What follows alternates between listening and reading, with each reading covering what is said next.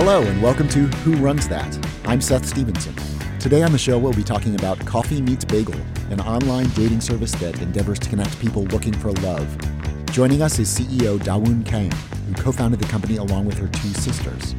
In our conversation, Dawoon Kang talks about turning down Mark Cuban when he made a $30 million offer to buy her company, about the secret to creating a successful online dating profile, and about the ups and downs of co founding a startup with your siblings. After the break, Dawoon Kang, co founder and CEO of Coffee Meets Bagel.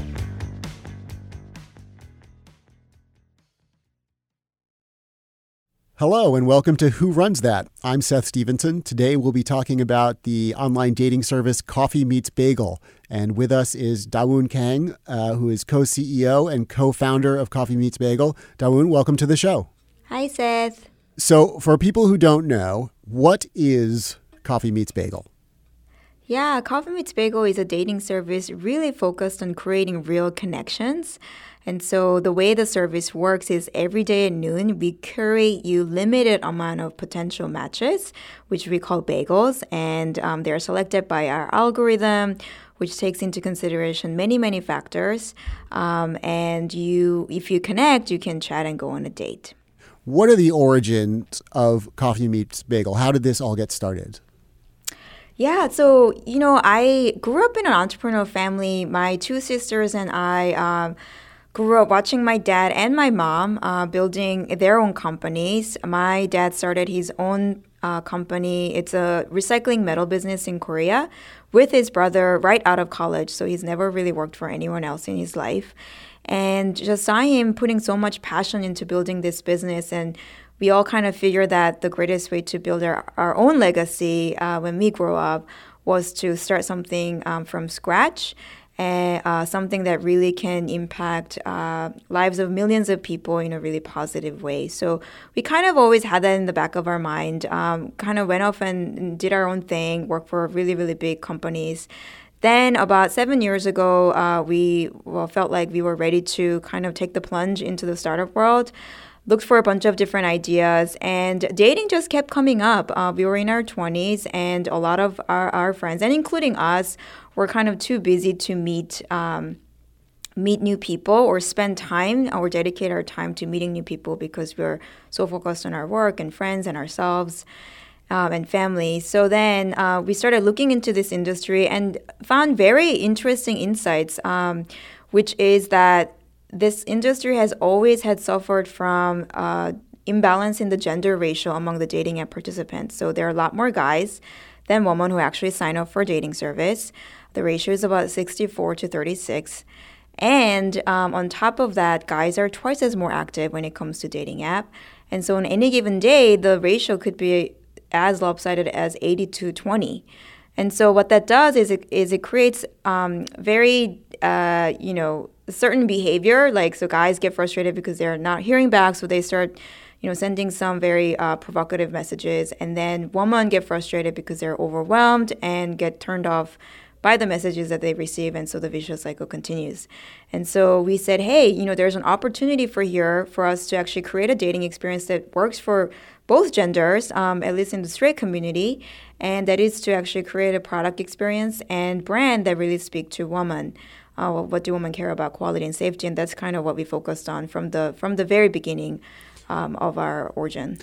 Where did you get your first funding from? Was it friends and family? Did you go out to any venture capital firms? How did you get money to do this at first? Luckily, I was a I worked in the investment bank before um, starting Coffee Meets Bagel, so I had a good amount of saving um, that I could just tap into. And you know, I think this is one of the things that really scare a lot of uh, people who are, you know, thinking about uh, taking that leap of faith for the first time.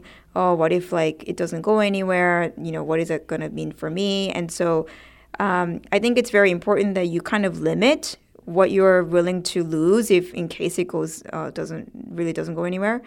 Um, and so I kind of just put down whatever amount that I felt comfortable. Um, and then I think I actually my dad also helped out a bit.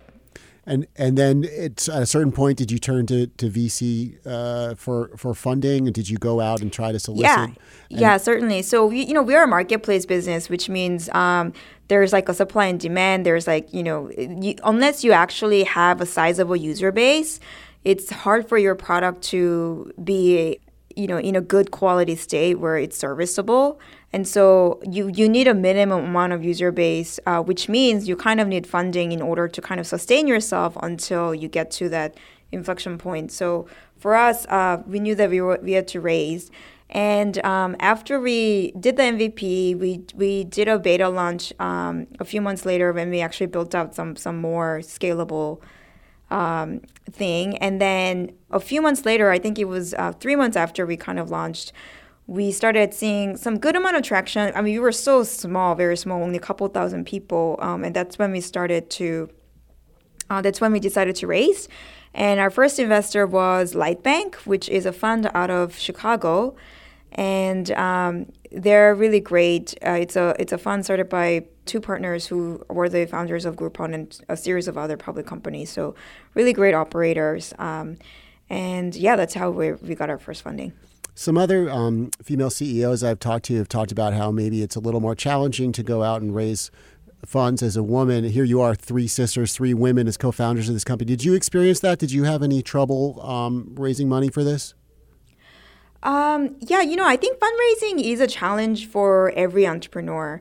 Um, with an exception of a very few, whether men or women. And so I certainly had my own challenges. You know, I think it's one of those things that make you really immune to rejection um, because you you experience a lot of it. You know, particularly on gender dynamic, I can't say for sure. I guess because I was never in the other, I never fundraised as a man. Uh, you know what that experience would have been like if I were uh, a man. But I know that it has it's empirically and so factually correct that men and women are typically treated differently um, in I mean in a lot of circumstances, but particularly in fundraising. Um, there has been a study done by Harvard Business School observing the type of questions that female and male entrepreneurs get asked. And male entrepreneurs typically get asked a lot about like possibilities and potential, like what's the upside, what is the market size, um, Whereas a lot of women, female entrepreneurs, what they observed is that they get asked a lot of downside protection questions, like what is the breaking even point? How are you going to get to profitability? And the way the VC uh, model works is that they have to find unicorns, right? They have to bet on unicorns, that, which actually ends up funding like hundreds of other companies that they invested that didn't really go anywhere. And so if you are asked that type of questions, like one is about possibilities and potentials and the other is about downside and risk, I mean, you're going to get a lot of different, very different answers. Um, and of course, the uh, likelihood that um, you end up with a story that kind of feels like that you're going to end up with a unicorn is all is going to be all about possibilities and potential. So, I think those are those are very known facts um, that I didn't really knew going in, but looking back, I, I kind of agree that that's kind of those were the type of questions that I, I, I was often frequently asked. So back in 2015, you went on Shark Tank, the network mm-hmm. television show where people pitch businesses. And Mark Cuban, one of the celebrities on there, the, the celebrity entrepreneur, offered you $30 million to buy your entire company. So yeah. I, I'm wondering if you can explain to people, because almost no one has had this experience. What's it like to make a massive decision like that in front of television cameras in with a, like a really compressed time limit on on, on choosing what you're going to do? How did that feel? you know, Shark Tank as a whole, it was it was such a memorable experience. It was really nerve wracking, and it was also super fun. Um, and uh, you know, getting asked by Mark Cuban, I mean, it was such a great validation of all the work that we've had put in up until that point.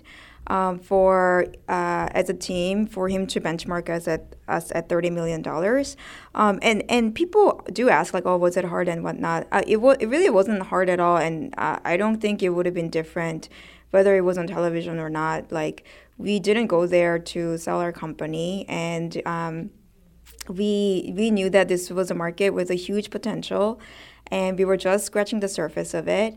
And um, you know, we, we had a model and strategy and hypothesis that really we believe that is going to get us to as big as Match.com or bigger. And so uh, it, th- there was no no kind of like even a sliver of in our mind that we should say yes. So you said so you said no. Was there a number he could have named that you would have said right there on television? Okay, you've got you bought the company. I'm not sure. and and what was the upshot? So were you has it have you been proven correct to value your company at more than thirty million dollars? Do you have any regrets about that decision? No, I mean it. Like we definitely have fundraised very successfully after that at a much higher valuation. Um, and the journey here up until here has been, I mean, so fun. And you know, I, I have to say, it has, is it always there are ups and downs, right? Um, there are some times that are more challenging than others. Um, but you know, given what I see, how the industry has evolved, the dating industry has evolved in the last couple of years, like I've never actually had so much more conviction on um, the value proposition that we offer, the real connections that really inspire personal growth. Um, I don't think there has been any other times when this actually has been more compelling um, for singles uh, in this industry. So you've been around for uh, several years now, but I feel like new dating apps are popping up all the time, and Facebook is getting into the online dating game. Is it a crowded marketplace? Is it, and are people concerned about the impact of, like a behemoth like Facebook is going to have on it? Yeah, uh, it definitely is no doubt a very crowded market, but it's you know it's actually always has been. Um, it just never was. Uh, even when we actually decided to enter the market, it wasn't like there was a shortage of any dating apps. And so I think in that sense, things just actually haven't changed. Um, I think Facebook entering uh, the space is very interesting development. I don't think we've actually ever had a player as large as Facebook actually entering the market. Uh, and so I was surprised when I heard this. And you know, when I think about it, it actually really make makes sense. One, I mean, the market is just growing so much. If you look at Match. Um, uh, which is a which is a public company and spun out of IAC, uh, you know, three four years ago. Uh, their market cap actually has doubled since then. Um, and is still growing. Um, they actually had an earnings announcement. I mean, it's so you can, I can see why, like, it's, it's for for a player as large as Facebook to actually enter the market, you can kind of get a sense for the opportunity and market potential, right? Um, and also, dating app is a is a service where engagement is really really high. Like the motivation to actually engage with the app is really high. So again, um, I can see why this could be a um, like a reason why Facebook actually entered the market. So I think there's this this fascination with with algorithms and the idea that an algorithm is going to find the you know the perfect partner for you. so tell us about your algorithm. Where where does it come from? How did you develop it? What kinds of things does it weigh more heavily, and what kinds of things is it less concerned about? Well, so our algorithm is kind of like this one of those funny things where I talk about it a lot as uh, because it's what provides our main value proposition, the the high quality limited uh, curation. But at the same time, I can't really talk about it a lot because it's proprietary and it's kind of like our secret sauce. And so, but what I can share is that we do have a team of data scientists who basically work on and experiment on our algorithm on a daily basis. And in any given time, we have multiple set of algorithm actually running for different regions. And so, um, you know, what the, the algorithm that's curating your matches may be very different from algorithm that I'm getting in here in San Francisco. It's it's a hard problem to solve, right? It's you know, how do we actually predict the chemistry that people are going to have. Um, and so it's, uh, I don't think, I don't know if there's ever going to be time when our work is going to be done because it is a very hard problem to solve. And so you're always you're you're taking data from the way people behave uh, on Coffee Meets Bagel, and I guess reincorporating that into the algorithm. So tell us about some of the discoveries you make in, in, in analyzing the way people behave? Is there a certain time yeah. of day people are going to be more likely, or day of the week, or is there anything else in that data about how people behave that's really surprised you? Yeah, one thing that really surprised me is how I think a lot of times what we think we want isn't actually what we want. Um, and I know this because, you know, if you sign up for CMB, you're able to specify certain preferences that you you want. And so some people where, you know, some cultural or religious background is really important in their partner selection, they would specify that. Um, or uh, you know, you could also specify certain people by your age preference. Some people are more looking for at the time, and this obviously changes, um, could change for individuals. They want somebody near your age, or they don't really care about age. Like so, all those preferences you could specify, and um, we curate. There are two different sections on our app. So there's a suggested section where we b- really, literally curate um, based on everything you say that you want and so we honor all your preferences. And um, on top of that, kind of add what we know we think is important for you, and um, also, of course, like the person, uh, your your potential match. We have a separate section called Discover where we actually kind of broaden that parameter a little bit. So we do show some people who may not fit your criteria perfectly, but someone who we actually we think could be potentially good for you. And what we find is that a lot of people actually end up liking and connecting with people that are outside of their preference that they said are important to them. Um, which kind of tells us like sometimes we we we think um, we own one certain type of people, but then you know when we actually meet, it could be very different. Have you learned anything about the kinds of people who get the most interest on your app, or the kinds of profiles that get the, the most interest and attention, and the, and the kinds of people that seem to get left behind or seem to be less appealing to your users? Yeah, yeah. So uh, we actually call our brand lovers peak seekers, P E A K seekers, and it's because um, a lot of our brand lovers, like people who love CMB are getting really, really great results out of it, are the type of people who really want to grow and they're looking for something really of substance and meaning. Uh, and so um, they tend to write a little bit more on their profile. They take the time to actually like uh, create a profile that really represents um, accurately who they are and what they're looking for.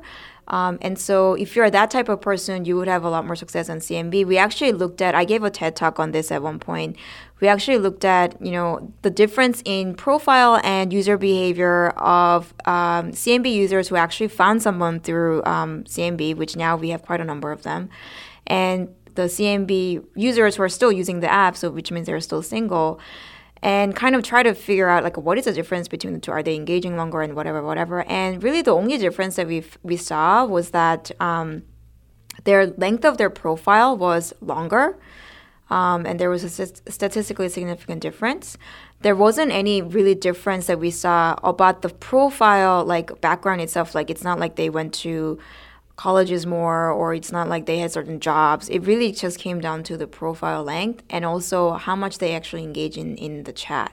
Are there certain days of the week or times of day or parts of the year that people are more likely to, to go start looking through online dating apps?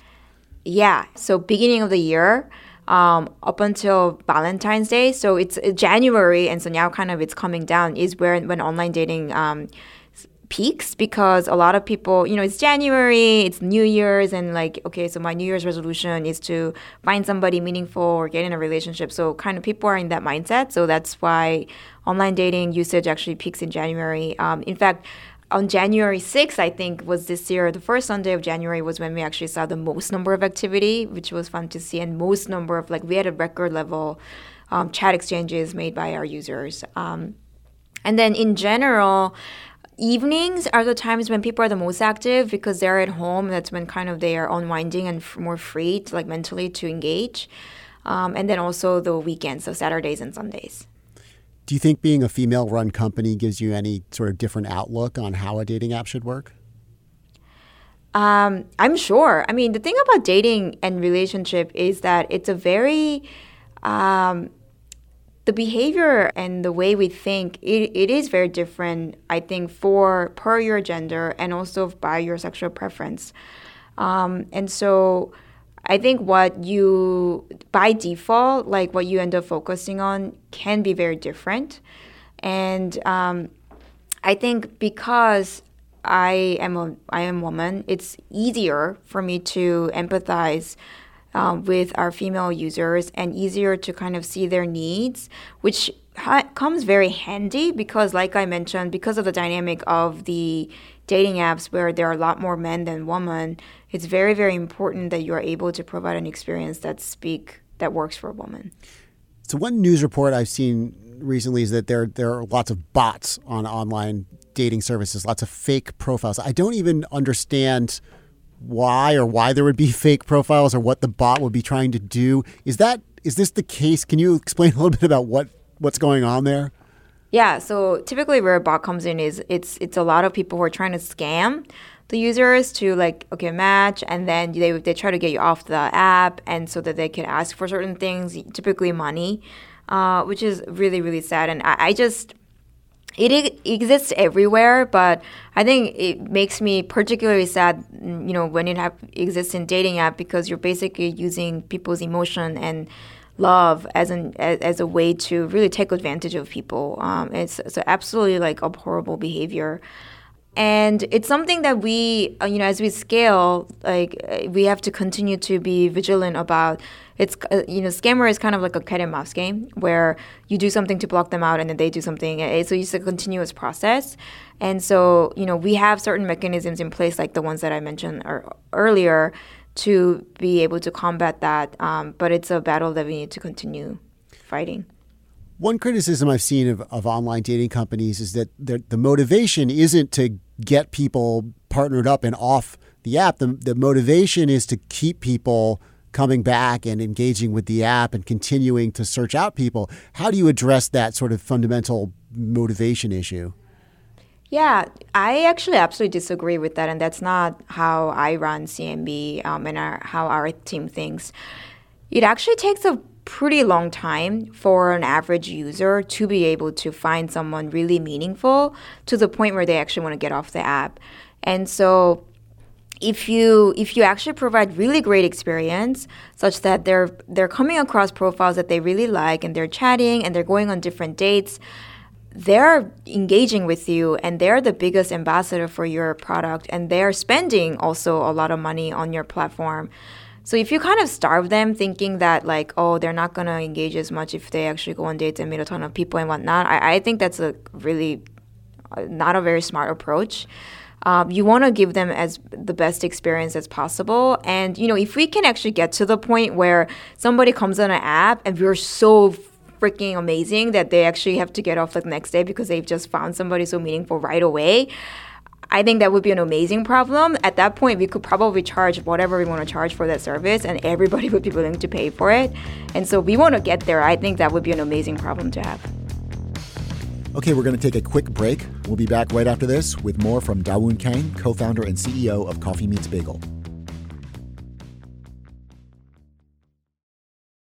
Okay, I'm gonna I'm gonna get a little bit big picture philosophical here. So I have this theory that online dating is is a huge societal change that we haven't really wrapped our heads around yet because mm-hmm. it used to be that the vast majority of situations you would meet people in person before the situation would turn romantic and you would get to sort of see how they interacted with other people and and how they handled themselves in social situations and now increasingly more and more we meet people in the, in the ether first we interact with them online before we've ever seen them in person and then we meet in the real world after we've already decided, okay, we're going to go on a date. So I'm just wondering if you, as someone who runs one of these services, have any thoughts about whether that is a big shift and, and, and if so, how that maybe has changed courtship and romance?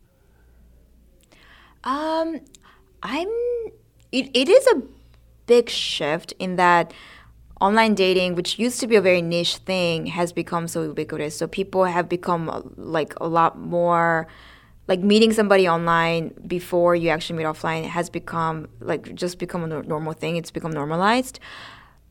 But it's at the same time not really a foreign behavior. Like if you think about it, like the way a ton of people used to meet um, their partner through their friends, like uh, you know, friend introducing. And so, in a way, online dating just basically technology has replaced that because there is a lot of friction when it comes to like human trying having to match somebody. Um, and so you could almost think of it as somebody introducing you, but instead of it's, it, it, it being human, it's an algorithm. So I think in that way, the concept isn't actually entirely uh, new. It, it's in fact, it's been around for you know probably the dawn of time since the dawn of time. So it, I don't think it's that revolutionary in a sense. I think what it actually has done is it has significantly widened the uh, the pool of your network. Like, so for example, I mean, it's kind of crazy. In the 19, I, I read something like in the 1930s, they did a study on 200 married couples in Philadelphia, and they found that like 70% of the married couples actually lived within five mile radius of each other before meeting. So, like that physical proximity was really, really important determinant of your future partner, which is kind of crazy. Um, but now, because of technology, because of online dating, you could actually meet somebody really, really far away who's totally outside of your social circle and uh, be able to connect with them. You would have really never met them unless you actually like, uh, unless for online dating. So I think that's something really beautiful, actually. Um, and uh, that change, I think, is pretty big.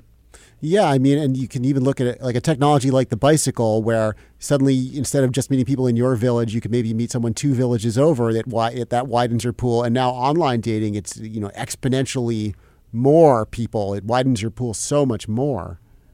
Yeah, and I think I read somewhere recently a study published by um, saying that online dating actually has significantly increased intercultural, interracial marriage, and I think it's for that reason because now people have access to um, like their pool of people who I, they could actually meet from has increased significantly. How quickly do most people on Coffee Meets Bagel move from talking to each other within the app, texting each other, to actually meeting in person? Do you have stats on how quickly that, that first in person date happens?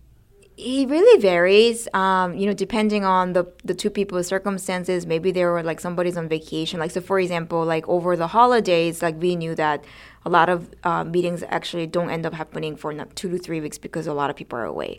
Um, so it really depends. But what we do know is that speed and you know you know the expression like strike it while the iron is hot actually does matter. So, for example, if you connect, like let's say a chat line opens because you both liked each other, if you actually say something within three hours of the connection opening, you're much more likely to get a response back. Um, or if you, the same goes if somebody says something and then if you reply within three hours, um, it's the same case where the likelihood of the conversation actually going somewhere increases significantly. And so my advice to people is like strike it while the iron is hot. If you met up and you're chatting and if there's something interesting going on, like try to meet up right away. Okay, I want to ask you a couple questions about you.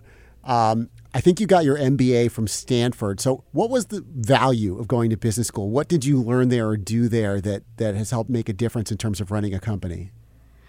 Um, you know, I think besides the actual technical knowledge that you gain, like financial modeling or how to look at industry, you know, that kind of thing, which obviously is very helpful.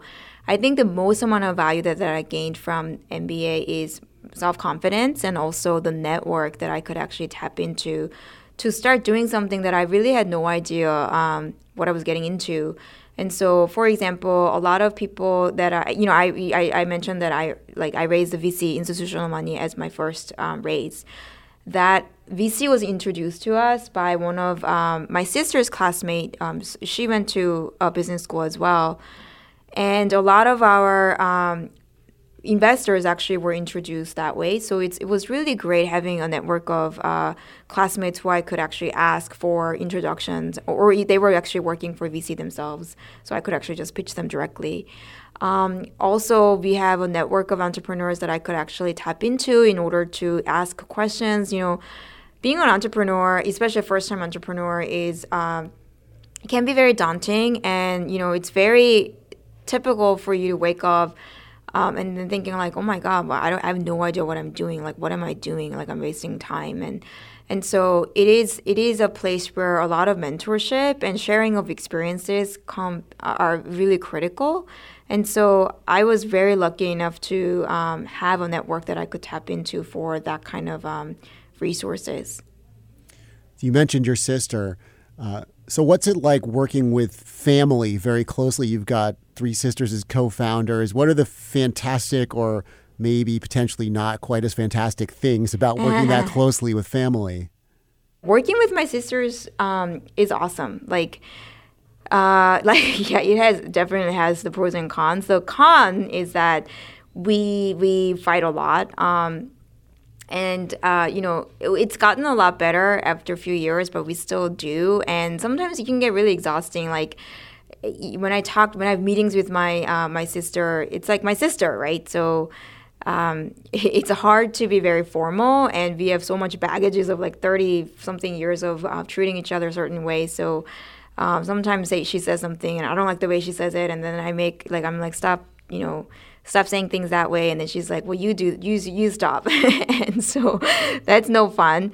Um, the flip side of it which and I, think this is actually the most critical when it comes to co-founder partnership is that we have such a huge respect and complete trust for each other that we never have to doubt um, each other's intention.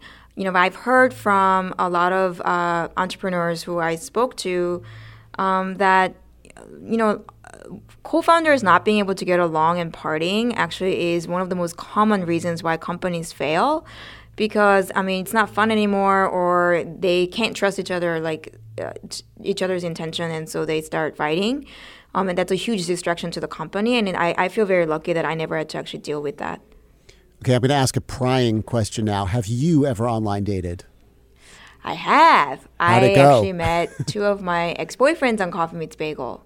Oh, okay. Uh, successful. I, I, I mean, so you, you, you made partnerships out. So overall successful, I guess. Are you online dating now? It was very successful, both uh, um, in that like we we were dating for I think it was like a year and a half each, each and I I learned so much from that relationship. It was very very um, significant and meaningful to me. Did you mention that you were a co-founder of the company in your profile? I didn't. I didn't. I didn't want that to be a distraction. How did your date? How do your dates react when they find out that news? So when when your when our profile is shown, um, we tr- we don't actually share personally identifiable information, and so my name is hidden. But then when you connect, we reveal your first name. My first name is D A W O O N Dawoon. I really think there is only one Dawoon in the SF Bay area. So when you Google my name, it's very easy to find out what I do. So typically when I showed up on a date, they already knew that I was a co-founder, and it's it's kind of funny. Like sometimes people pretend that they didn't know, but it's obvious that they knew. Or uh, I think when they're nervous, they actually just talk about work, which uh, doesn't really make it fun for me. Uh, and some people just don't care. So it was it was a very interesting reaction. Okay, very quick, lightning round. Are there any books or movies that have informed your management style, how you manage people? Yes, I recently read Ray Dalio's Principles. Actually, I'm still reading it. And I was really inspired by the fact that he wrote all the principles down, the pr- principles in which he basically show up in work and family. And so I actually started writing my own principles, uh, which I'm very excited to share with my team. Excellent. Yeah. Uh, what mistake have you made that you've learned the most from? Oh, well, the one mistake that I made uh, with one of our product development, and um, really, I it's like one of those mistakes that I should have known better. better. When you're developing a feature, you really need to deploy quickly and experiment and learn and iterate, um, which is now it's become such a cliche, but it's so important. Last question. If I fired you from Coffee Meets Bagel tomorrow and you could never do anything at all related to this again, you couldn't start a company or be an executive, what would you do with your life instead? Oh, wow. That's a very interesting question, and it's something that I haven't thought about because I right now I just really can't um, see myself doing anything else but Coffee Meets Bagel. Um, I would just I would be a vagabond, like just tra- traveling everywhere and any, any anywhere. Yeah. Dawoon Kang, co-CEO and co-founder of Coffee Meets Bagel. Thanks so much for coming on the show. Thank you so much. That's our show. Who Runs That is produced by Cameron Drews. TJ Raphael is the senior producer for Slate Podcasts. Gabriel Roth is the editorial director of Slate Podcasts.